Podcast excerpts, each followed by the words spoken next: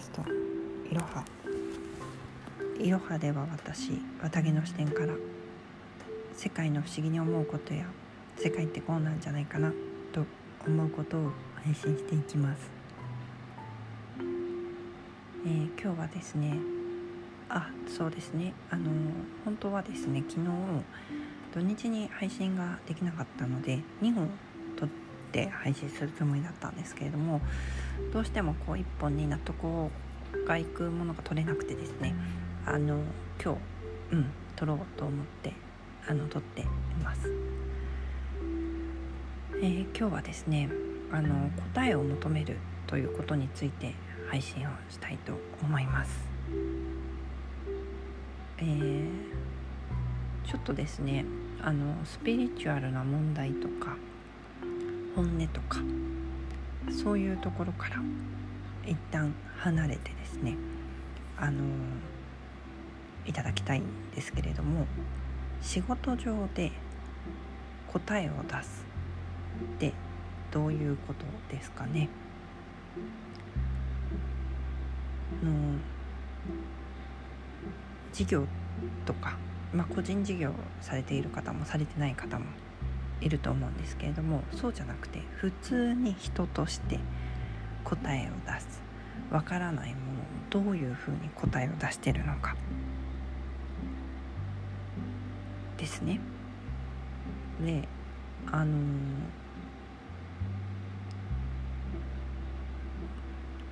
例えばですけど、まあ、学校はちょっとね答えがある前提で話しちゃったんですけど答えがないものに対してのことを仕事上どうしてるかっていう話なんですね。で、えーと、と私はこうしていますっていうものですけれども私は、えー、仕事ではわからないことに対してまず自分で調べたり考えたりこうなんじゃないかっていう予測を立てていきます。でそれに対して相手に意見を求めますね。でもう相手が言ったことに対して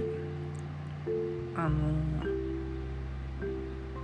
なんか何パターンかあるんですね。質問に質問で返ってくるパターンもありますよね。どう思いますか？どう思う？みたいな パターンもあるし、えー、こう思うんです。そうだね。って同意してもらうパターンもあるしこう思うんです。違うんじゃないって言われるパターンもある。でどのパターンであってもですねあの私は彼がイエス、まあ、彼女かもしれないですけどイエスって言ったからイエスとは思ってないですし彼がノーって言ったけれどもうんって思うこともあります。でわからないことを決めて調べる。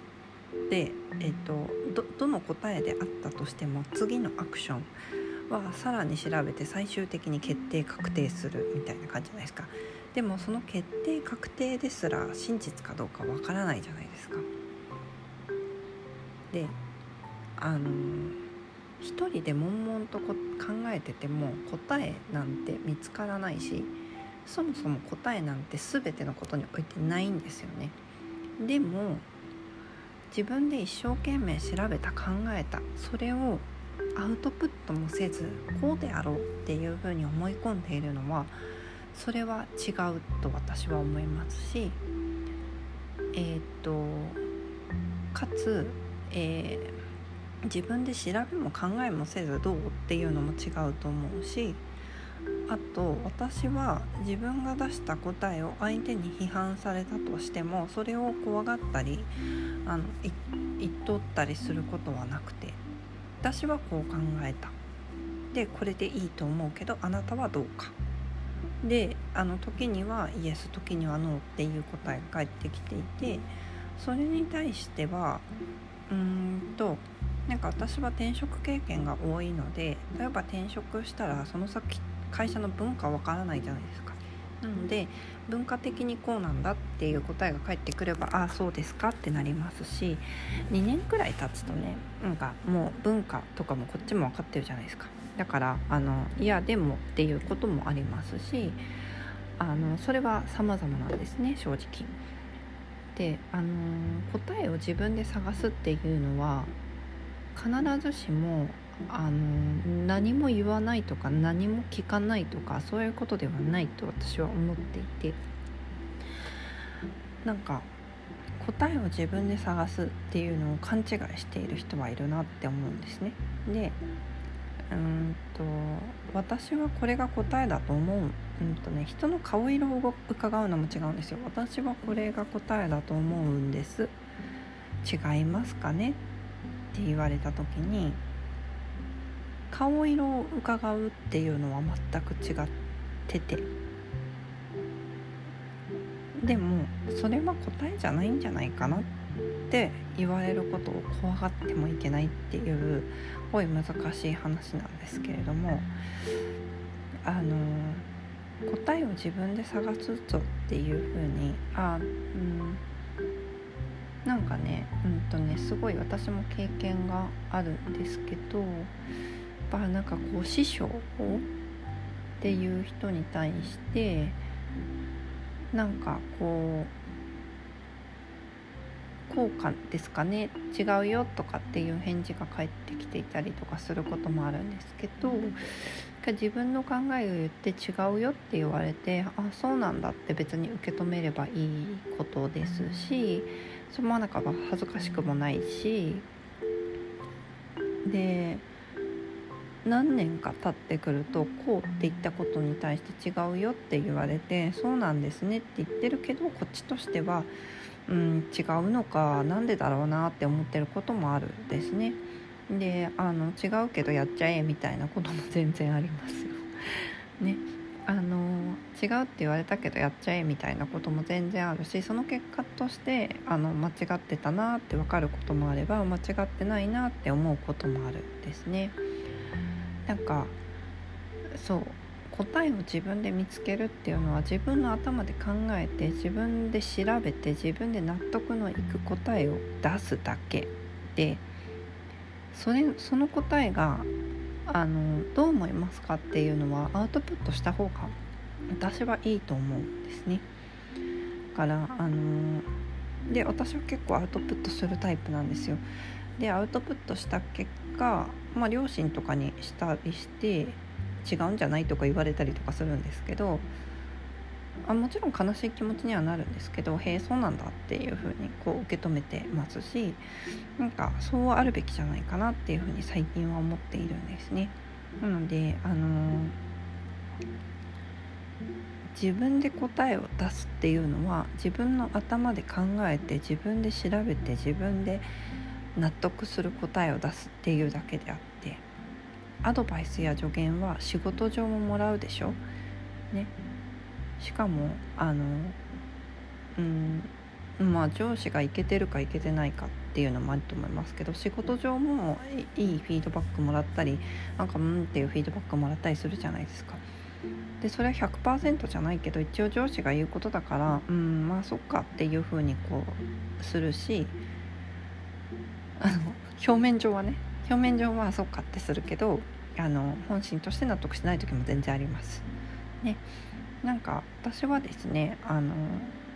自分の頭で考えるっていうことをさせるですねあの占いとかでのお客さんにもするんですけどあの自分の頭で考えた結果こうだと私思ったんですけどって言われた時にあの意見します。かね、つい最近の話でいくとあの若いお客様にですねあの私はその子育て世帯っていうのがねあのもらってばっかりで昔はなかった手当とかをもらってるのにそれに感謝もしないでなんか税金はね私たちの方が払っていて私たちには何のフィードバックもないのになんかそれにありがとうもなしになんてひどいんだみたいなあの話をされたことがあったんですね。であのあなたのその意見はその意見として確かにそうだねありがとうっていう気持ちは持たなきゃいけないねってことで受け止めはしたんですでも私は一つその彼女に言ったんですねあのでもうんあそもそも税金の税率が違うから昔の子育てとは大きく違うし昔はその扶養控除っていう仕組みがあこれ分かんない人調べていただければいいんですけど扶養控除っていう仕組みがあったけど今はない。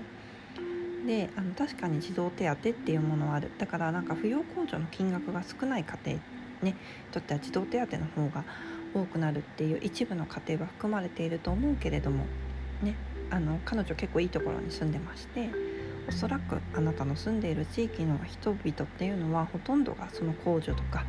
高校の無償化もね年収700万でしたっけねからあのほとんどその手当ってもの対象じゃないんじゃないの？もしくは扶養控除の方が大きい金額なんじゃないの？っていう話をしたんですね。で彼女は自分の意見は自分の意見で多分変えてないと思うんですよ。でもそういう見方も確かにありますねって言って帰っていったんですね。であのもちろん私は彼女の考えもそうだねって思ってるし受け止めてる。で彼女もきっと私の考えをそうだねって思って受け止めてくださったと思うんですね。なんかあの正解のない